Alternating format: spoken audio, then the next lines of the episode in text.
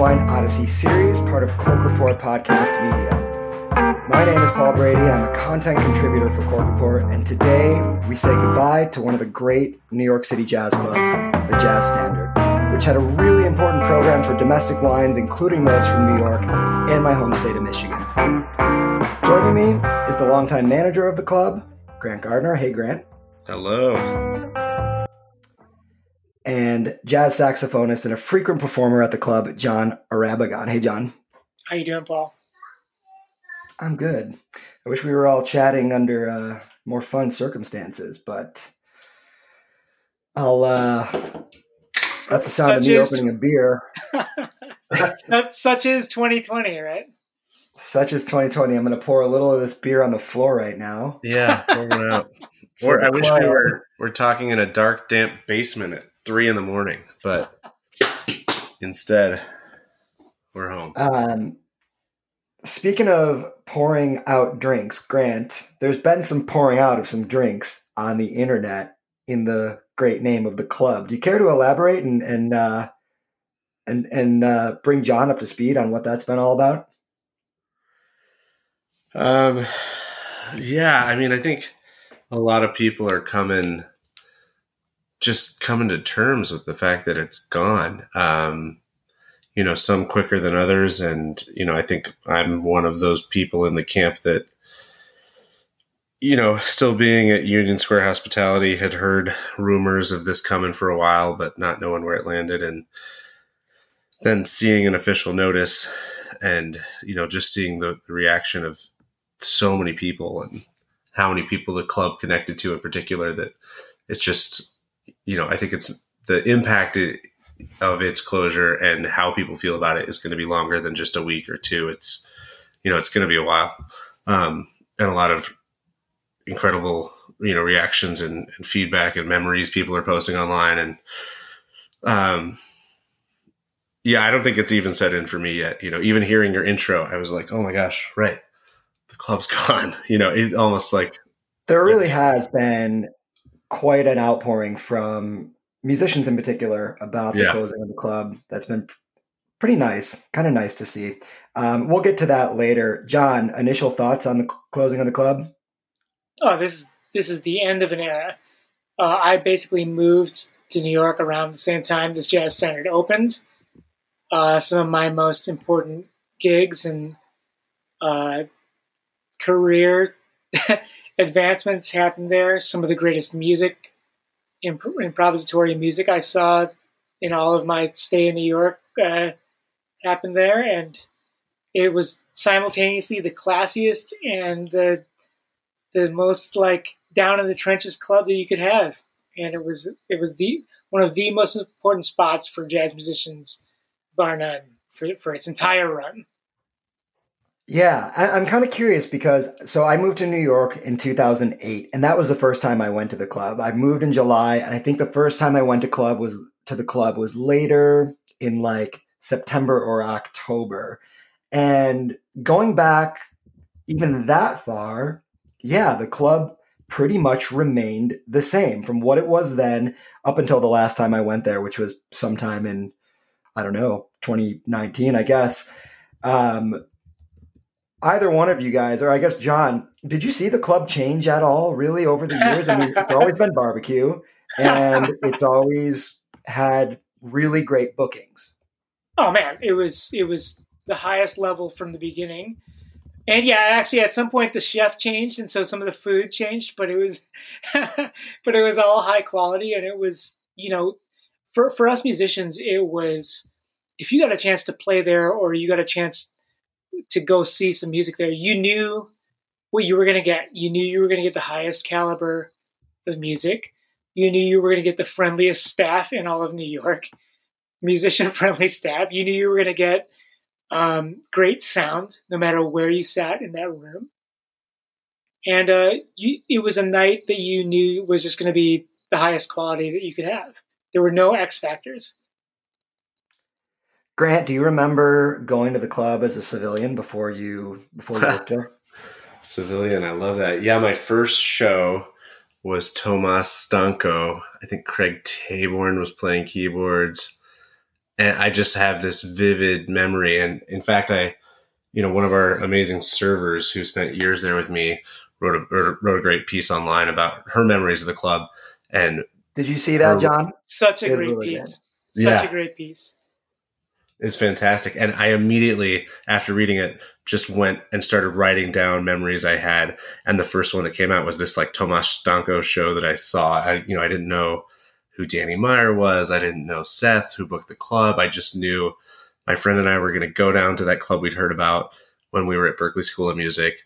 And like, you know, we always saw the ads of like, oh man, look, Mike Moreno's playing on a Tuesday night. We got to get down to New York. And just like that show is ingrained in my memory. And, and John, to your point, back then I was just like, whoa, this place is like, it's classy, but it's also like down and dirty and I can get a whiskey, but I don't have a lot of money. So I can get like a good snack. And it just, it checks so many boxes, you know, as a guest. So I just want to uh, chat a little bit about both of your backgrounds. So, Grant, you and I have almost identical backgrounds. we have come to figure Yeah. out. So, we each went to school for jazz guitar for undergrad, and then we each got a master's in jazz, also, this time at the same school at Rutgers University, although I don't think we were there at the same time. Yeah, no overlap, but uh, a Yeah, lot of overlapped overlap. experiences. Of, and and then finally met for the first time actually after I had quit playing music professionally and was in wine and restaurants at that time and I think we met in a wine tasting group for the first time right yeah, and possibly in the basement of Jazz Standard, or maybe. I think I think the first summer. tasting group was supposed to be upstairs at Blue Smoke but it, we ended up going down in the club Yeah, that was the beauty of the the club is most days open, you know, during the daytime, so we could do things like uh, taste Sancerre at nine in the morning. and John you and I both attended the same undergraduate school DePaul University but I think we missed each other by like a year Right. And then did you go right from Chicago to New York after graduating? Uh, I took a year where I was just playing in Chicago and teaching and fig- figuring stuff out. And I realized during that year, I'm like, well, you know, I'm gonna, I'm just trying to do this music thing anyway. So let me try to do that for real, and head out to New York to try to dedicate myself to it. And you you went to Manhattan School of Music and then Juilliard, correct? That's right. That was my attempt to be a legitimate jazz person. Go to go to both schools in a row. I think you succeeded in your attempt. Jeff. Depends on who you ask, I think. right on. I want to go back and touch on something, John, that that you mentioned, which was sort of the combination of music, food, and drinks, and how the jazz standard uniquely really nailed all three of those things. And all all of us have been either performed at or hung out at clubs all over the country. And I genuinely can't think of another club where you can eat, drink, and hear music at the highest level. All all three of those things at the highest level. I remember so the first time I went to the club back in 08, my parents came to visit me from Michigan in New York. And I took them to the club and I remember it was Chris Potter Underground playing that week.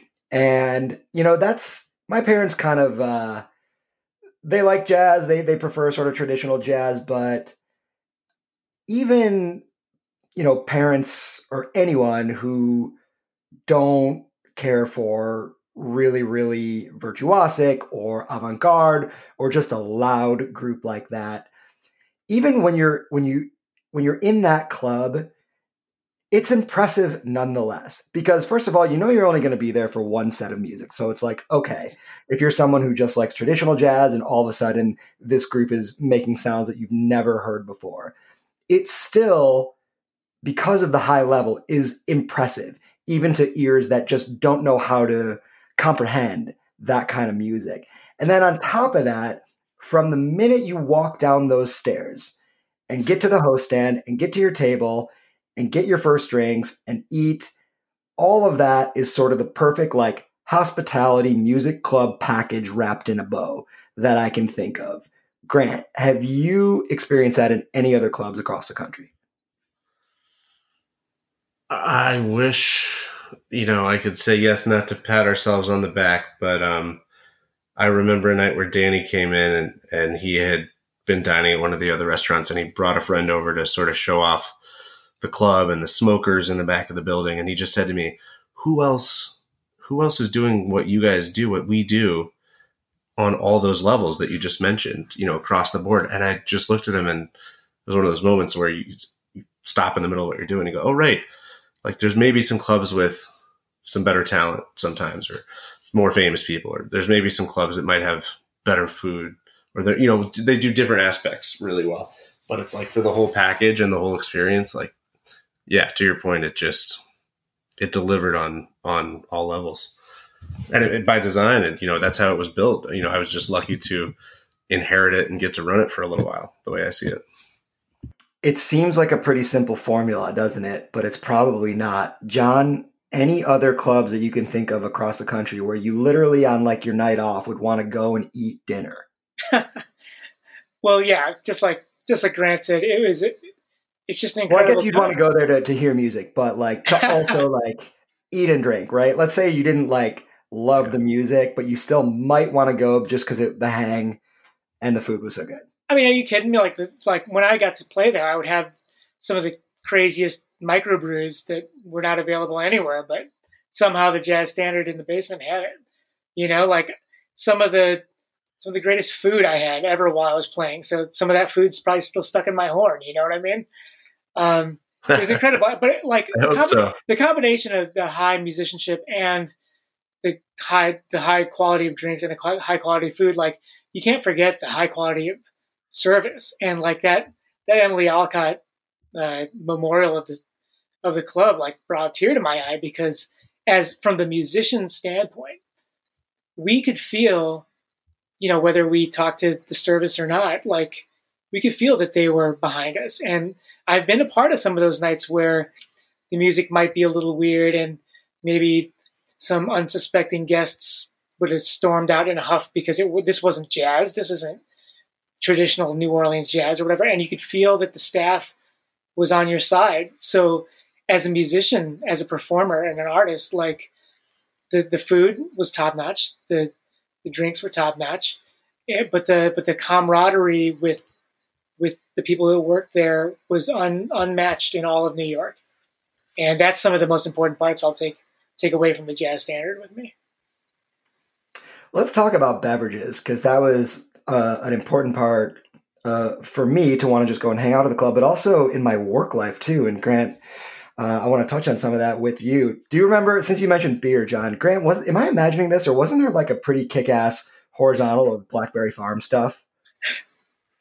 Yeah, that that was in for a while. There's some good stuff. Um, and you know what's funny? This is one of those aspects where I think uh, the club benefited in so many ways from from that being sort of the part of the Blue Smoke and, and Union Square, you know, DNA and family that, um, gosh, for probably almost a decade, you know, John, just beer in particular, we had a guy uh, named Ian Lundquist who was upstairs and went on to run the Well and work at Beer Street and some of like the most iconic beer places in New York City and run some of these the best programs. He knows everyone in the whole scene.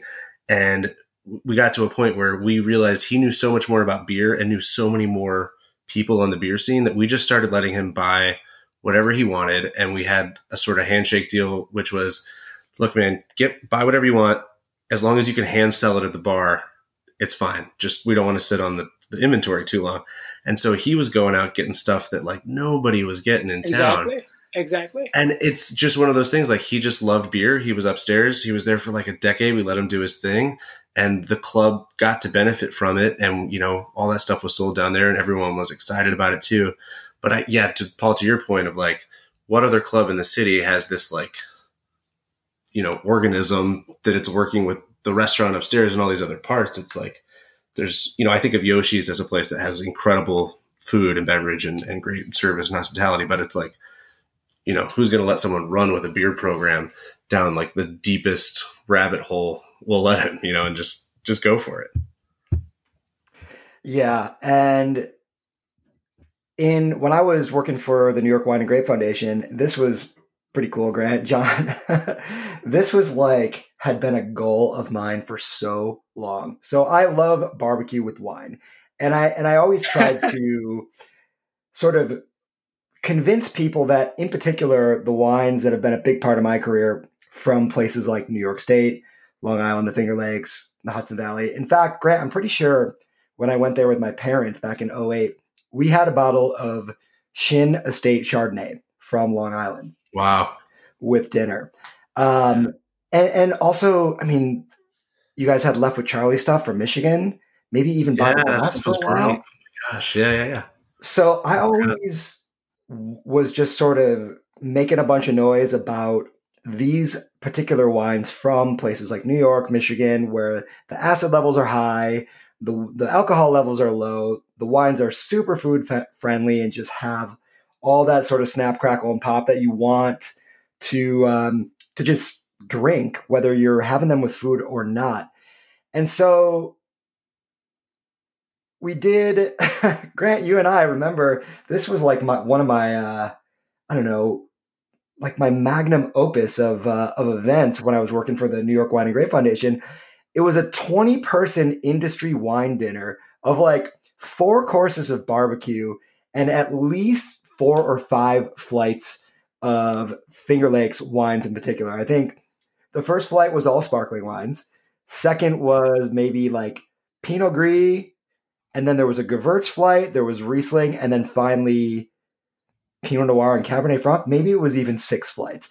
And I just like had wanted to do something like that for so long and finally had the opportunity. And it was it was super fun, but it was also sort of like it did not exactly go how I had planned because so like around 20 industry people attended and I was hoping that everyone was going to be drinking and eating and and sort of just acknowledging the wines with the food, but it ended up being more like a room full of like 20 sommeliers taking notes and like tasting and spitting.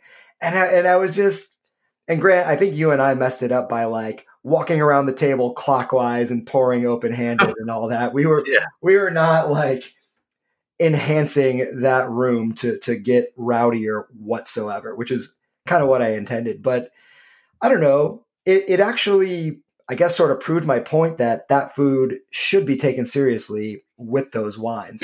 And then and then John, it was a Monday, and we hooked it up such that in the budget, anyone who wanted to stay and go down into the club to see the Mingus band could. And we brought all the leftover wines down there. So it's just this like amazing night of food, wine, good industry people, and then the Mingus band.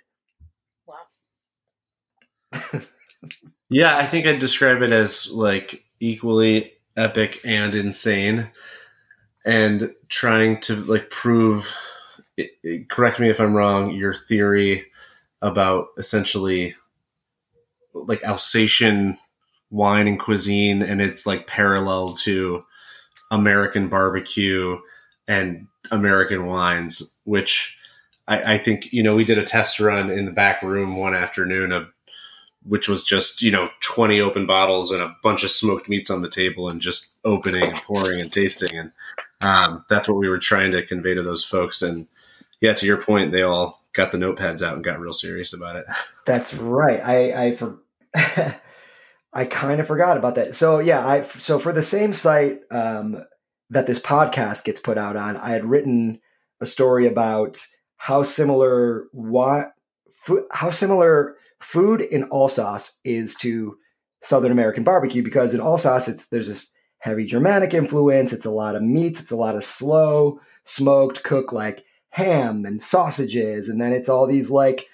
cheesy potato sort of dishes, and then you're drinking Alsace wines, Gewürztraminer, Riesling, Pinot Gris, Muscat, and Pinot Noir. Really, really, really satiating wines when you when you have food with all that salt and fat.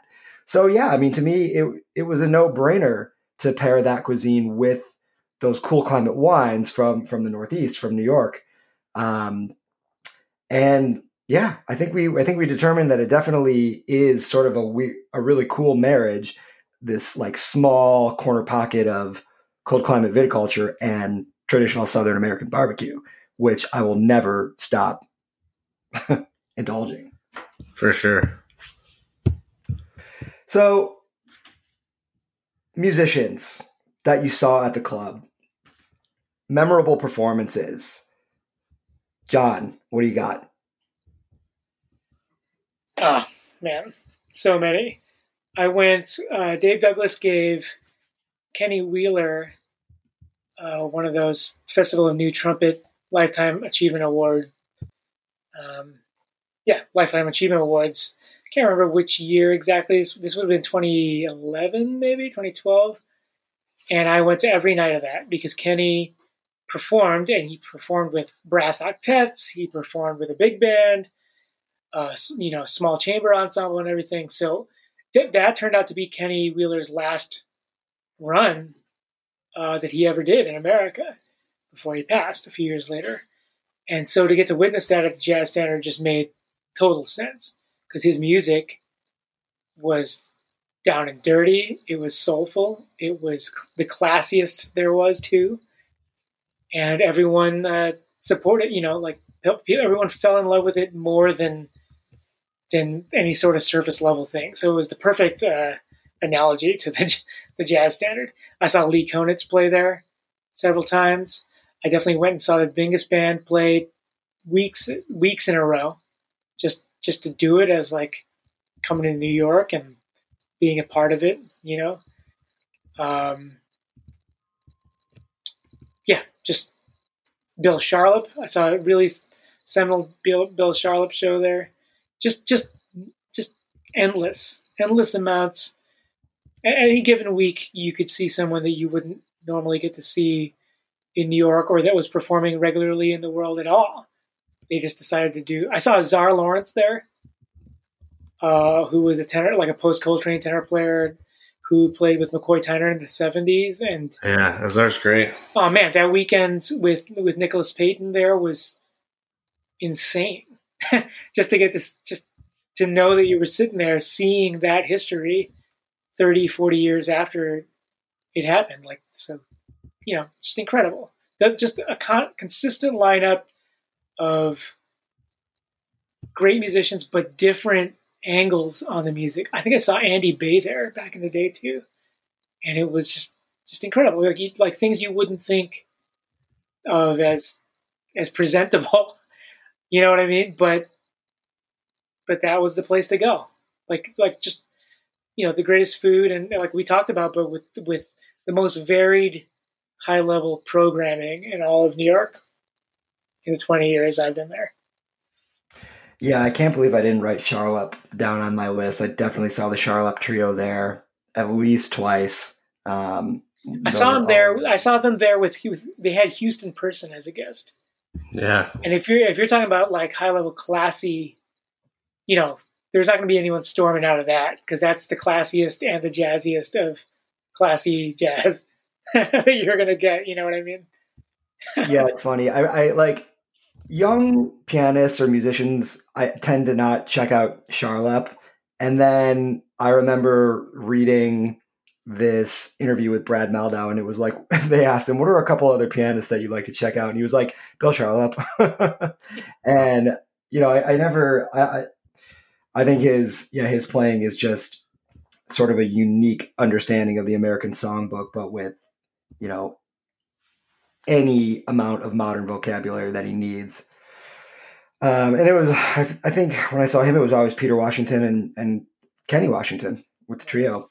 But like what you said about the history, John, because the most memorable performances that that I wrote down had a lot to do with that. So George Coleman with Harold Mabern playing piano messed me up. And I mean, those guys, uh, George Coleman, uh, forgive me, is is he still with us? I think so.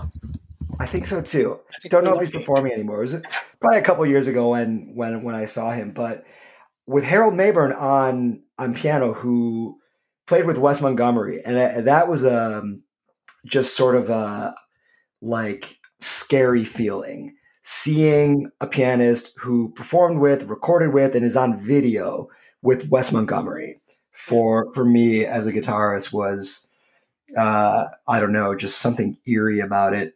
And then Grant, you'll I think you'll have something to say about this.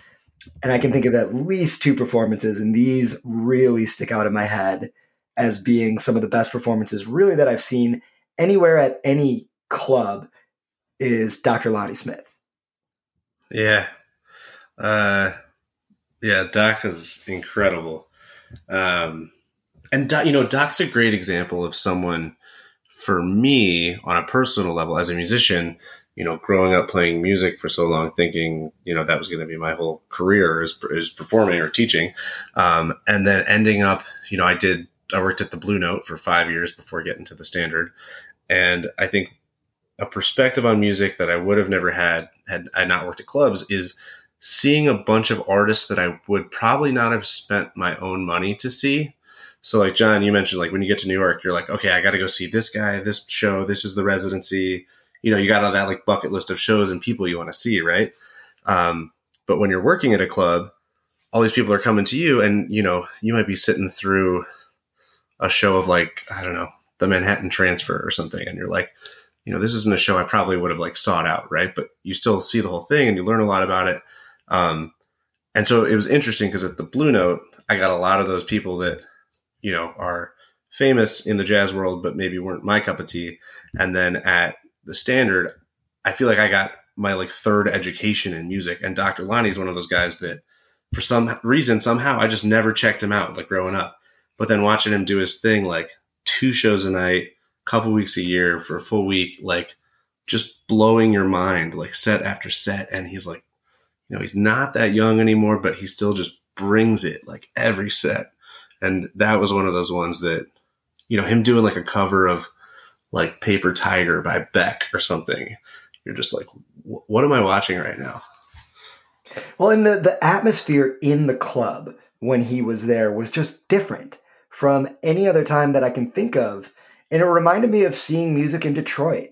Like it, it just felt like very much this communal hang where he always had a lot of family there, and the yeah. room just had way more of a vibrant energy. Yeah, he could also get the room quieter than maybe any other artist.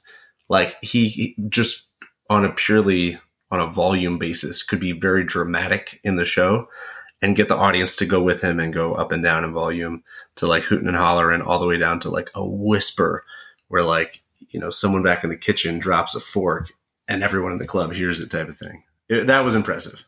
Now was it was that his hammond b3 organ there? Yeah so that lived it like at the lived club. at the club right? Yeah I, I mean i'm sure he had a few but like that was one that lived there. And john you'll know this from the green room. I think it was probably where a lot of a lot of people set their beers down or their luggage down on the on the Leslie and the speaker in the back. But uh, yeah, it it lived there for a very long time. I mean, that's that's always a boon when a club has its own Hammond B3.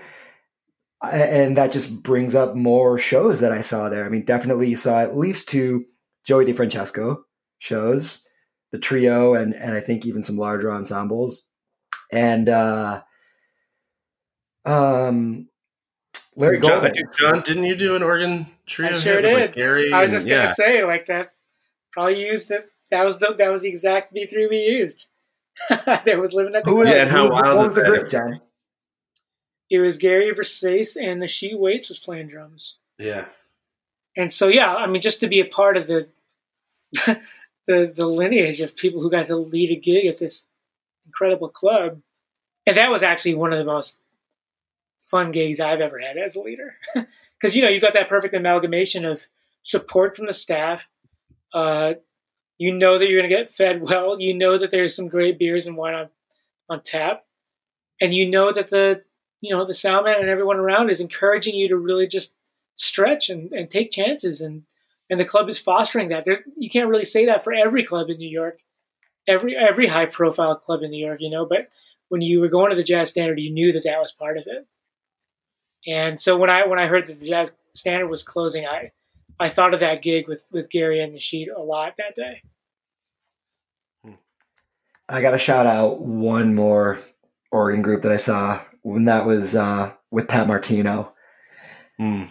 and definitely saw him two or three times there. I think when it was Oregon, it was with Pat Bianchi and who was playing drums? Carmen. Carmen, yeah, Yeah. Carmen Did you, Torre, you go to yeah. school? Did you go to Juilliard with him? yeah, yeah. He's a good buddy of mine. I'm on. I'm actually on his first his his leader album.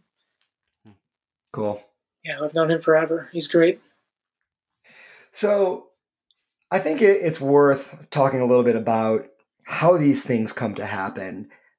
And among the musician chatter on the internet, there, there has been some really nice things said. And and John, you've touched on some of this, and that is how well the musicians were treated. You know, I'm going to go out and say that I think Danny Meyer, who is the restaurateur who who owned the club, you know, took a lot of flack this year as restaurant groups and restaurants all over the country and world are, are suffering. And the, the, the club and the restaurant above it, Blue Smoke, I felt were always sort of slighted when, when the ecosystem of restaurants and restaurant criticism would talk about Union Square Hospitality, Danny Meyer's restaurant group. And I never really understood that. I mean, I did when I worked at Gramercy Tavern, also a part of the group, like my last day working at Gramercy Tavern, right? They give you they when you have like when you get to your first year or whatever in that company, they give you like $150 to spend at any of the restaurants in the company. And so I, I was like just over my second year, so I had just got that. And then, you know, the restaurants are always great to the staff anyway. And on my last day at Gramercy, Grant, you'll remember this. I brought a group to the club to go see the Yeah. Mingus band. And, you know, in addition to that, and then doing that big wine event there, writing that story, and just hanging out there all the time, I never really understood why more people in the company, and this is sad because a lot of the people who worked in that company didn't even know that that club and and that Blue Smoke were a part of Union Square Hospitality. And not that it really affected the business because really who cares if the industry doesn't know? You don't care. You want to be busy, right? And uh, you know, cer- certainly uh, those restaurants were profitable for a very long time. But there, there's always murmurings about the owners of these places when they close, and it's you know, again, I, I guess I'm going to defend restaurant owners. It's it's not their responsibility to pump their personal wealth into these places if they are no longer profitable or if you know owners and landlords can't get together you know on on new rent agreements. And danny has put personal wealth into his own restaurants. But i just wanted to throw that out there uh, in defense of the restaurant group a little bit because we're in tough times. But grant got anything to add to that? Yeah, it's you know having seen the back end of not only this club but you know really having an intimate understanding of the operations and the financials and just everything that goes into it it's really hard to see it from an outside perspective and i think it's hard to explain it to an outside perspective um, in so many ways whether whether we're talking about this or even back when clubs are up and running, you know, musicians, when it comes to just fees of like, you know, what is fair compensation and just knowing all the numbers that go into operating a business like that. Um, you know, having come from the music world and then gotten into this world and seeing the backside of it, you know, seeing how the sausage is made, so so to speak. You know, I feel like I have a, a fair appreciation for all sides of it, and you know, one piece of this equation that I think, you know, the extension that people maybe don't know about or think about is, you know, Paul, to your point of like Blue Smoke and Jazz Standard are a single business mm-hmm. entity that had a bunch of investors at some point, and you know, Danny is the figurehead and and CEO of a big company, but you know, at the end of the day, there's a lot of parties involved in these things, and even after that, you know, a lot of people in the restaurant world are pointing the finger at the landlords, right, and saying, well, hey, you know, they didn't fairly negotiate with me or whatever, but you know, no, no one's cutting landlords a whole lot of slack these days. But if you're a landlord and you own a building and you have a mortgage, well, you answer to the bank, and the bank might be calling the shots. So, you know, a lot of these things are not one size fits all, and you know, I don't, I can't speak to that relationship with the landlord at that location, but I do know that with a lot of closures, things come down to those sort of original terms of the lease or what were the original terms with investors of that particular location. And those things get really complex and pretty high above my pay grade. And mm-hmm. one thing I've learned is that it, there's just a lot of complexity in those things. And it's, unfortunate, but it's also going to provide a lot of opportunity in the next couple years. There's going to be great leases, there's going to be great deals, and some of the best clubs in the city that I love, like Smalls and 55 Bar and like those sort of grittier places in the village, came about from probably really good rent deals, you know, and then building a following and just grinding it out. So I'm hoping to see some of those in the next five years of like some more of the the low key off the beaten path spots. Yeah, I mean, it's so true what you say about you know landlords and and just mortgages. I, I mean, it's like try explaining to the bank supporting musicians, right? Right. yeah. Um, okay, John, do you remember the first time you played at the club? Oh, you know what? I think one of the, I mean, the thing that that people don't really talk about with the jazz standard too is um, that it was part of there. There was an incredible outreach aspect to it too. On Sundays, it hosted, um, you know, brunches and and also kids concerts where you know inner city schools kids could come in and, and check out some shows. So I think I think my first shows there were playing either a brunch or a or a kids concert or whatever. But I do remember that I mean, for my career, the most important show that I that I played was was at the Jazz Standard, and it was either in 2011 or 2012. And I had mentioned the Kenny Wheeler set uh, week that I had gone to see every show at. Uh, the last night of that week, so the Sunday night, Kenny was presented with the the award by Dave Douglas for the Lifetime Achievement Trumpet Award, and part of the deal was that was that Kenny had to play with a with a quintet and play a bunch of his songs for two sets. And I had been lucky enough in the last the year before that to play with Kenny several times out in London and at the Ottawa Jazz Fest. And so when Dave asked Kenny to put together a, a New York quintet, he actually asked for me to play with him. So that was just uh, for me, that was like the highlight of my whole life to that point. And um, I hadn't headlined or whatever at the Jazz Standard before, and I definitely hadn't played with uh, Dave Holland or Craig Taborn or Rudy Royston before, who made up the rest of his New York quintet. And we played the tunes, and I and wow. I was just I was just in complete awe of Kenny every time I met him and every time I played with him, and and all the years leading up to getting to play or meet, meet him. So when he picked all the music, I memorized all of it. And I got up on stage during rehearsal. I had all the music memorized. I wasn't looking at anything. And Kenny's like, "Oh, don't you need the music for this?" And I was like, "Kenny, I've been, I've been a fan of yours for my entire adult life. I've got I've got these tunes ready to go."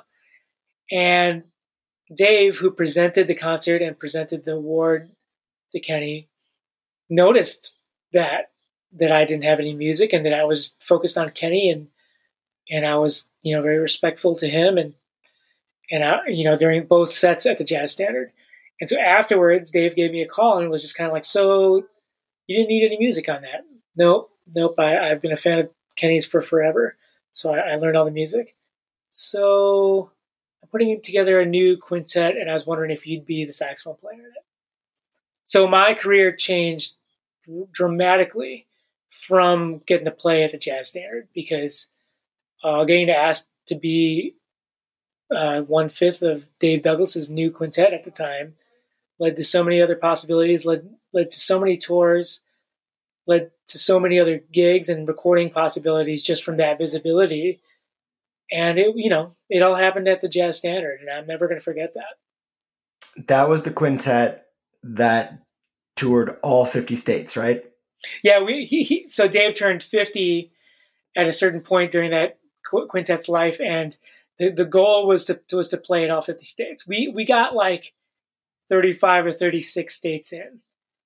But we, we didn't quite make all 50, but like it was it was awesome to get to play it in some really random play, places. Yeah, what were some of the weirder states that uh, you know probably didn't have a jazz club that you played in? you know, like you know, like how do you if if you don't get to play in Rhode Island much, like he found like a rock theater. So we played like That's upstairs great. at some rock theater in Rhode Island. We played at some in some tiny town in Iowa that the night we played there, the mayor came to the show and gave a a speech to the small auditorium and declared it Dave Douglas Day at that place because it was so That's special great. for them.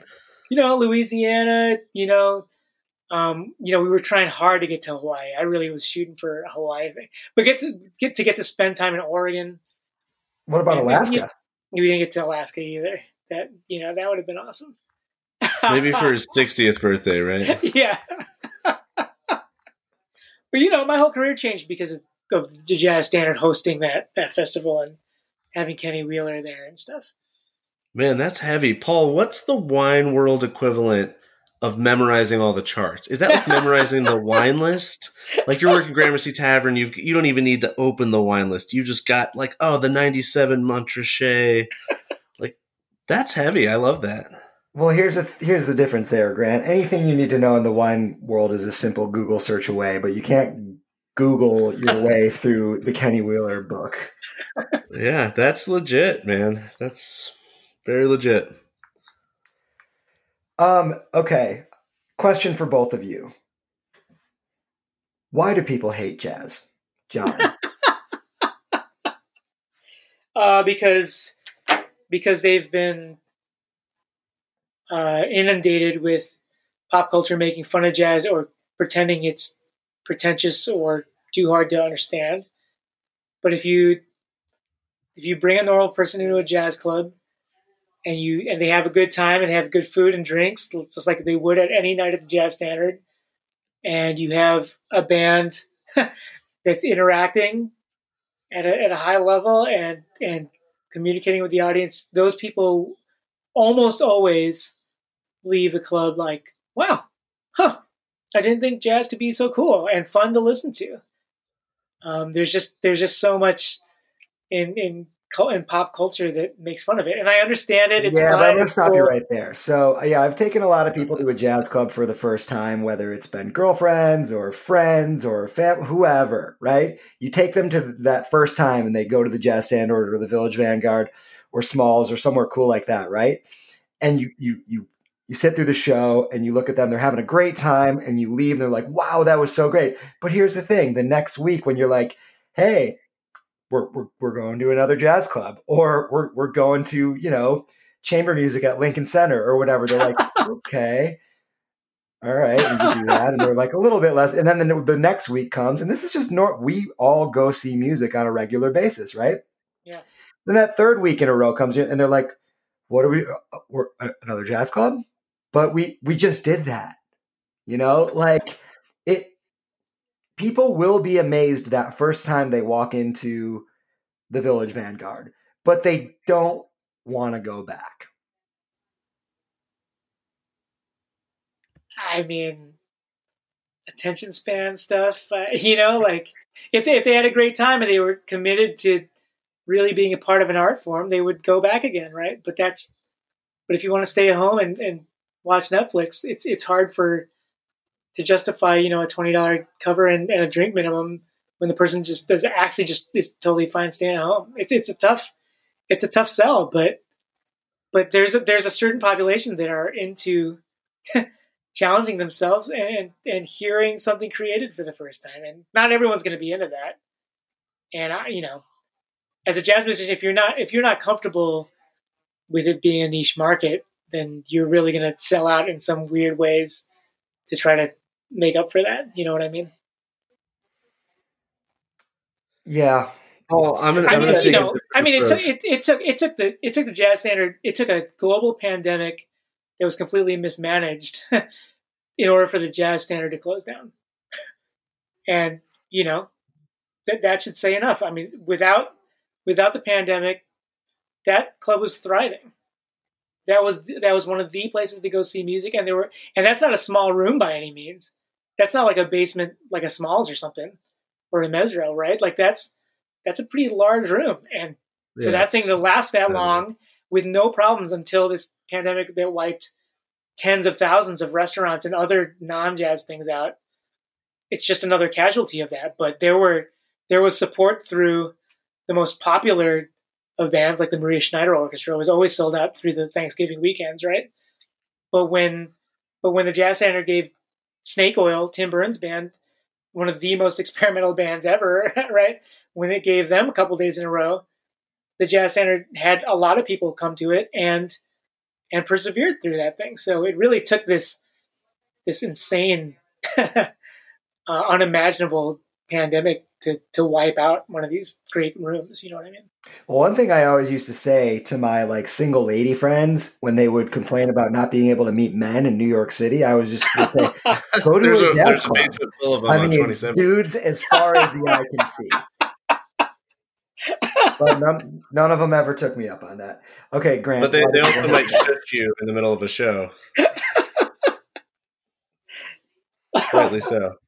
Um, well, I, I'm going to say that maybe, and this is where I think the brilliance of, of Seth Abramson booking that club the way he did and sort of playing with what people's expectations of jazz are come into play. But I actually think people, normal, quote unquote, people, as you called them, John, um, normal people's perception of jazz. Um, the issue is that maybe I, for me, maybe the word's too broad um, and, and then it can capture so many different things, and so people associate things with it, and then have mixed expectations when they come in. So that yeah, they come in thinking one thing, and they go, "Wow, this is great! I had a good time." But you know, to put artists like Rene Marie and the Spanish Harlem Orchestra, and you know, Randy Weston and James Cotton on the same stage the day after Snake Oil, you know, there's these it's it's even I saw this at the Blue Note. I remember one week we had uh Kenny G play and you know, we're pushing like almost $100 tickets. And then like the next night you have Ron Carter, right? And like the sound coming off the stage couldn't be more different between those two acts. But you're you're trying to tell people it's quote unquote the same thing, right? This is both of these are jazz, right? I mean, depending on who you ask, right? But it's such a broad term that I think that's what's hard. But I also think that's why Jazz Standard was so successful because it brought people into the fold and it also made them stretch a little. It challenged them. You know, if you came on Monday and heard Mingus and then you came on Tuesday and heard Snake Oil, you're like, you're going on a little bit of a different trip on the two nights, but you're still going to have a great time. Yeah, I'm unconvinced by both of your answers. Um, Maybe it's just because it's a four letter word. I don't know. well, I, one thing that I think is pretty cool right now. I mean, I mean, how? do- Yeah, I mean, how we can we can get we can try to figure this out. Like, Yeah, Paul, how I mean, I is guess, like, the better question is hours. why does anyone like jazz? I mean, I, I find that people like to name drop jazz musicians whenever they want to intellectually flex.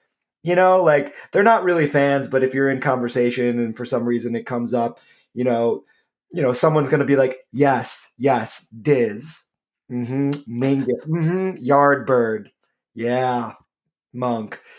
So it comes in handy when when people want to intellectually flex. So I'm, I'm surprised um, that maybe you know some of those people don't go check out some more shows so they can name drop a little bit more. But there's some really great documentaries that are out there right now, and since we're all home with a with with a lot of time on our hands, or a little bit more time on our hands these days.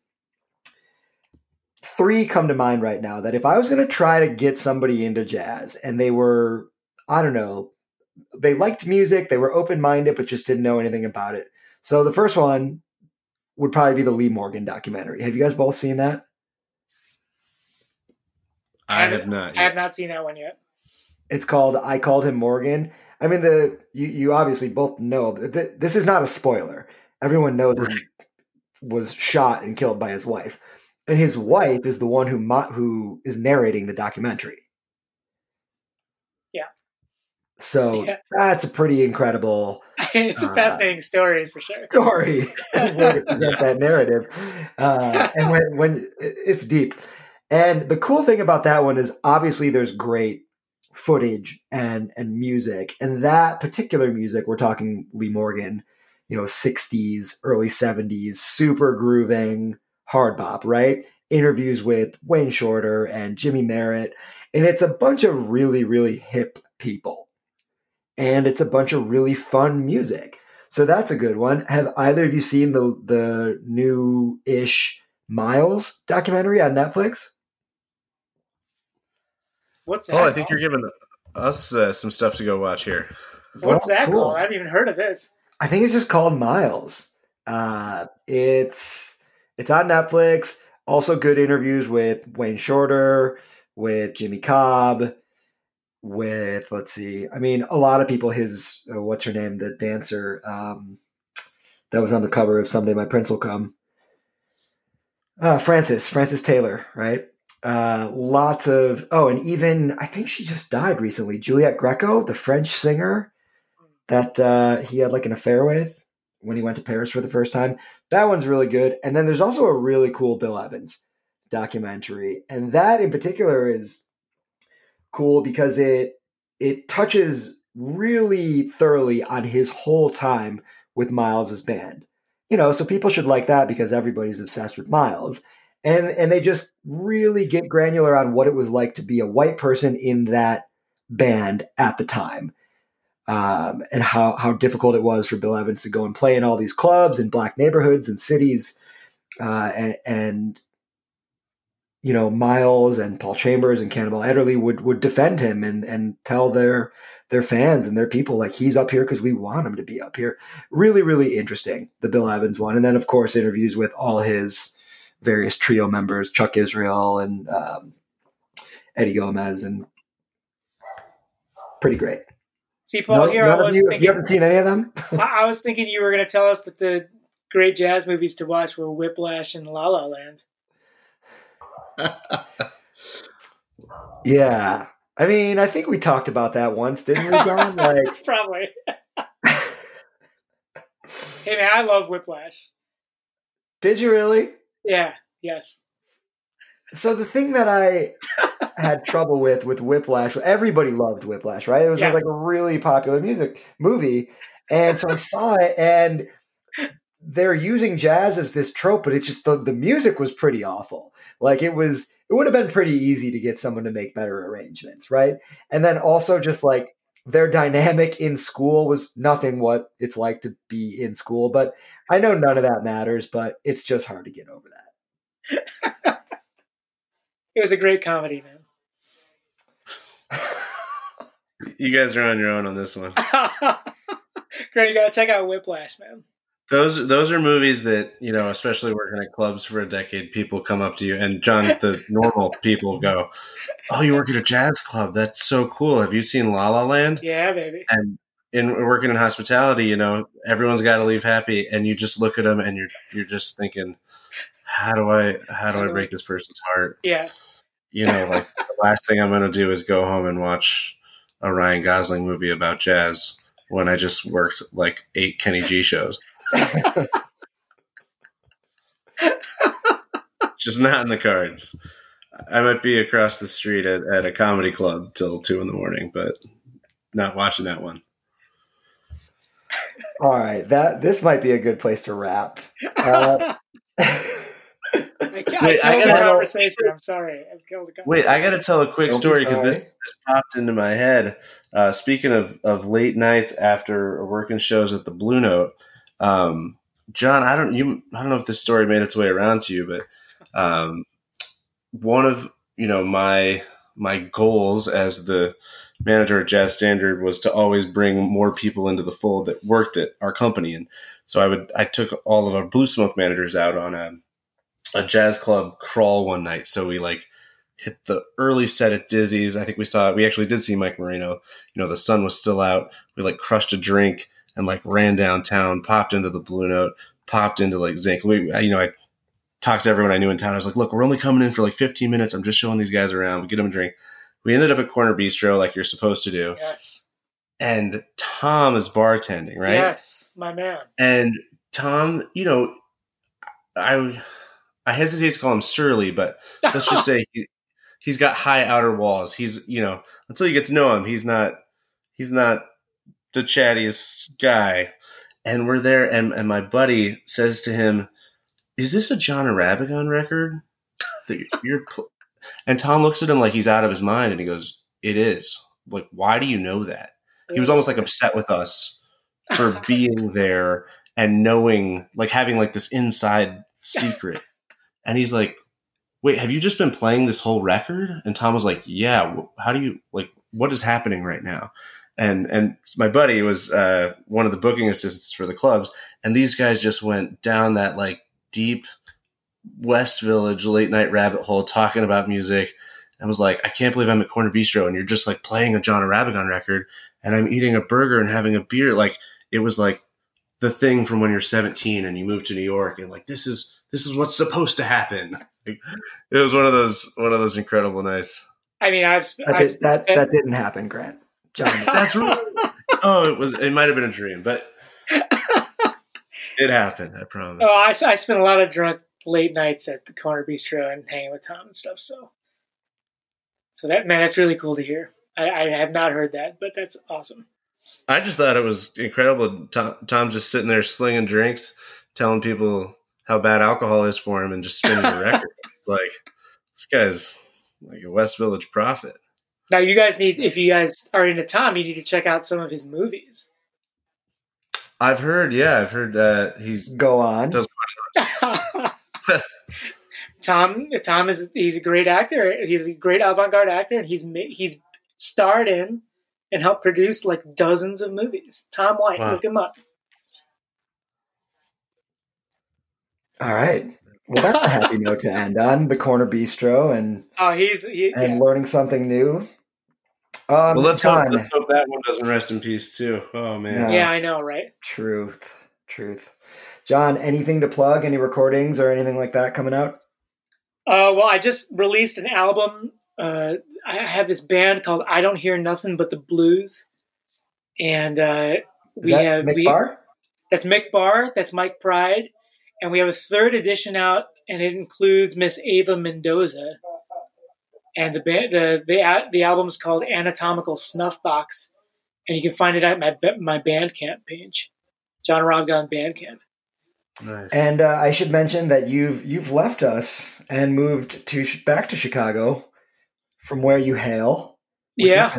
Well, yeah, in the middle of the middle of the pandemic, that was fun. Yeah, I mean, we we we we can't blame you certainly.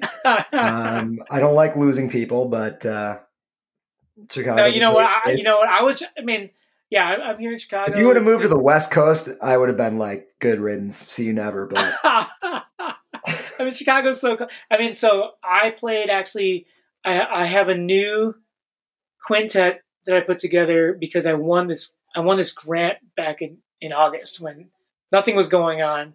I was fortunate enough to win a Chamber Music America 2020 New Jazz Works grant, and um, and so thank you Chamber Music America. It's awesome. So I so I was exiled in South Dakota where I spent a lot of the um, pandemic, and I wrote this whole new suite of music for myself on soprano saxophone and Ray Anderson on trombone, one of my all-time heroes, and Matt Mitchell on piano and Chris Lightcap on bass and Dan Weiss on drums.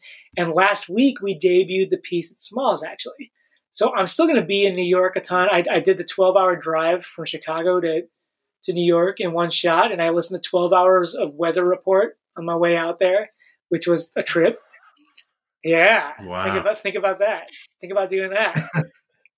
and it was on. We played two gigs in New York and Long Island, and it was awesome. And the band is ridiculously cool, and I was just cracking up on stage the whole time.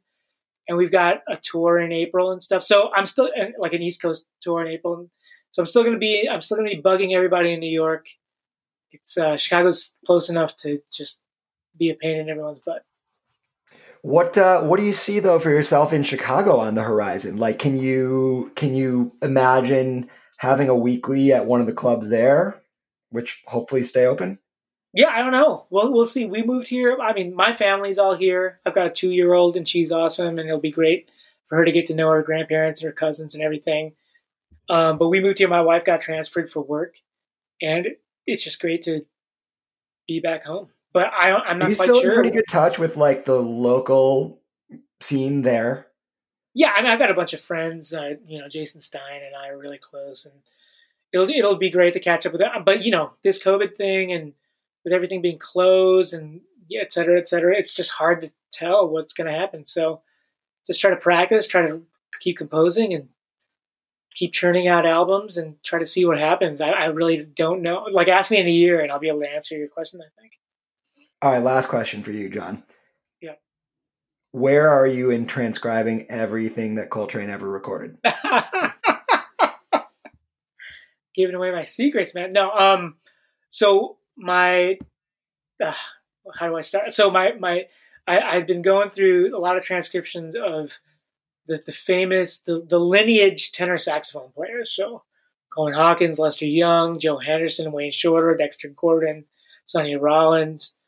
Um, and so when I got to the Coltrane one, I'm like, how does Coltrane get from ornithology on alto in 1947 to 20 years later playing whatever that is on inter- interstellar space? Like that's just it doesn't seem conceivable. So I collected as much Coltrane that was available on record uh, during this project, and I started from the beginning and transcribed as much as I could, as much as I had access to. And so since in the year or two or three since I've been really hardcore into it, there's been what three new Coltrane records or something, right? So, so there's a bunch of there's a bunch of stuff for me to still do, and obviously Andrew White, R.I.P.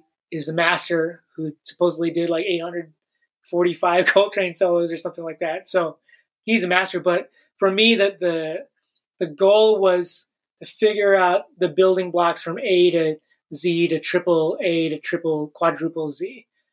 And I got to the end. I transcribed the, the solos, the my my favorite thing solo on uh you know Olatunji concert. But there were definitely ones that I missed in between because they weren't available or I didn't have them or I just didn't get to them or something. Um, but the late period, I pretty much did everything. You know, post love supreme, I did everything I get my hands on because that was a really fascinating section of of his life for me and that's just it's interesting. You were talking about jazz documentaries, and I was wondering if you were going to bring up Chasing Trane, the the Coltrane documentary that came out what like three or four years ago. Yeah, Um, because- I- because I that's a- watched it. What'd you think of that one? I mean, that's a great documentary. They they found some some pictures, they found some video, home video, they found some scores and everything, and they talked to a lot of people. My one criticism of it, uh, maybe that's just my own angle, is that when they got to the post Love Supreme period, so this is 1965 to his death in mid 1967, they really skimmed on that part of Coltrane. Um, they had Dr. Cornel West on there, like waving his hands and saying the Coltrane had gone crazy. And then you have Carlos Santana saying, well, he was just in a spiritual thing, so it's beyond uh, analyzing. But if you analyze 165 post Love Supreme Coltrane solos like I did, it's that's that's malarkey, as our president elect says. Uh, there, there, there is there's reason, there's there's thought, and it was just a half a century ahead of everything, and so now people are finally getting around. Myself, but also way more qualified people are getting around to analyzing it and describing in minute detail what exactly was going on in those dozen or so late Coltrane records. So anyone out there who's listen, looking for jazz documentaries, if you watch Chasing Trane, it's awesome, but don't listen to that part about the late Coltrane thing. There is so much logic and beauty in that in those late records. I mean, Paul, we had a late night hang at a bar once where you put on uh, live at the Village Vanguard again. Do you remember that? Um, no. You had access. You had access. You had access to like whatever that bar's turntable system was or whatever, and they had. Where oh no, no, it was it was Spotify or something. It was Spotify or something, and you put on Okay. Live at the Village Vanguard again, and we listened to Live at the Village Vanguard again all the way through, while drinking like craft beers or something. Hmm. And at the time, this is this is years ago when we were you know when we were playing a lot, and uh, at the time we were like, oh, it's like the it's so it's so out, it's so out. But now that I've checked really studied this stuff, like that's just a really monumental, beautiful, perfect record. It must have been quite a jazz trance because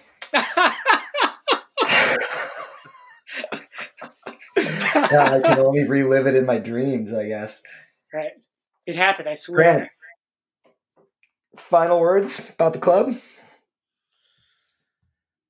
Oh man, I you know I just think when people can, you know, I, a lot of people are out of jobs now and and or money's tight, but where wherever possible, support the scene, support the musicians, support all those cool independent wineries and, and breweries, and you know, keep it going.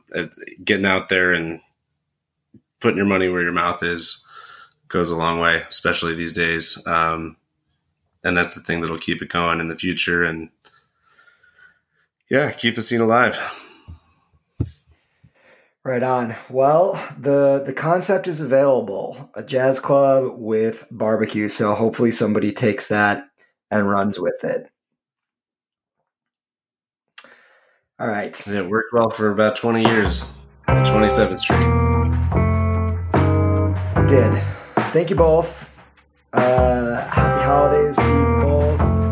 Shout out to Dave Miller, guitarist and composer of our intro and outro music. Check him out at davemillerguitar.com.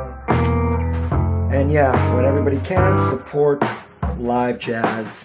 Check out jazz for the first time if you never had. Check out one of those documentaries that we mentioned. Check out John's latest recording with his band, Don't Know Nothing But the Booze. And we'll see you next episode. Thanks, guys.